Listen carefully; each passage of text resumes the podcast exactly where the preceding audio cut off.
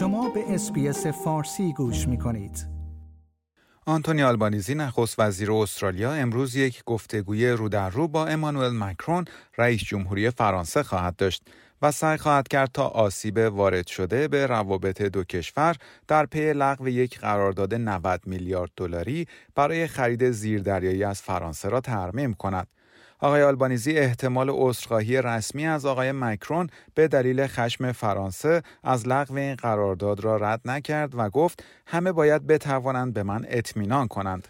نخست وزیر استرالیا امروز در کاخ الیزه در پاریس سعی خواهد کرد تا آسیبهایی که به روابط دو کشور وارد شده است را ترمیم کند. آقای آلبانیزی روز پنجشنبه با ماتیاس کورمن دبیر کل سازمان همکاری و توسعه اقتصادی موسوم به OECD و وزیر دارایی سابق استرالیا دیدار داشت و این دو در برابر پرچمهای کشورهای عضو این سازمان به گرمی با هم دست دادند.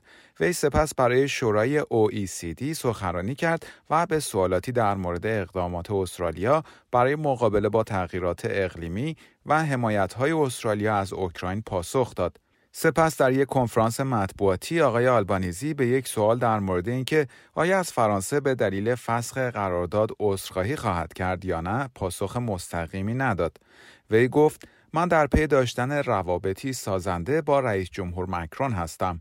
آقای آلبانیزی افزود من خیلی واضح موضع خود را در مورد نحوه مشارکت استرالیا با دوستان در سطح رهبری اعلام کردم.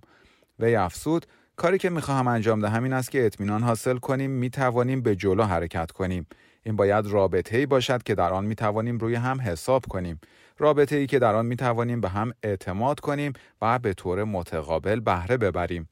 وقتی از آقای آلبانیزی سوال شد آیا در پی لغو قرارداد خرید زیردریایی از سوی استرالیا بازرگانان و شرکت های فرانسوی می توانند به او اعتماد کنند وی پاسخ داد کاملا وی افزود همه باید بتوانند به من اعتماد کنند. این نحوه رفتار من با مردم است.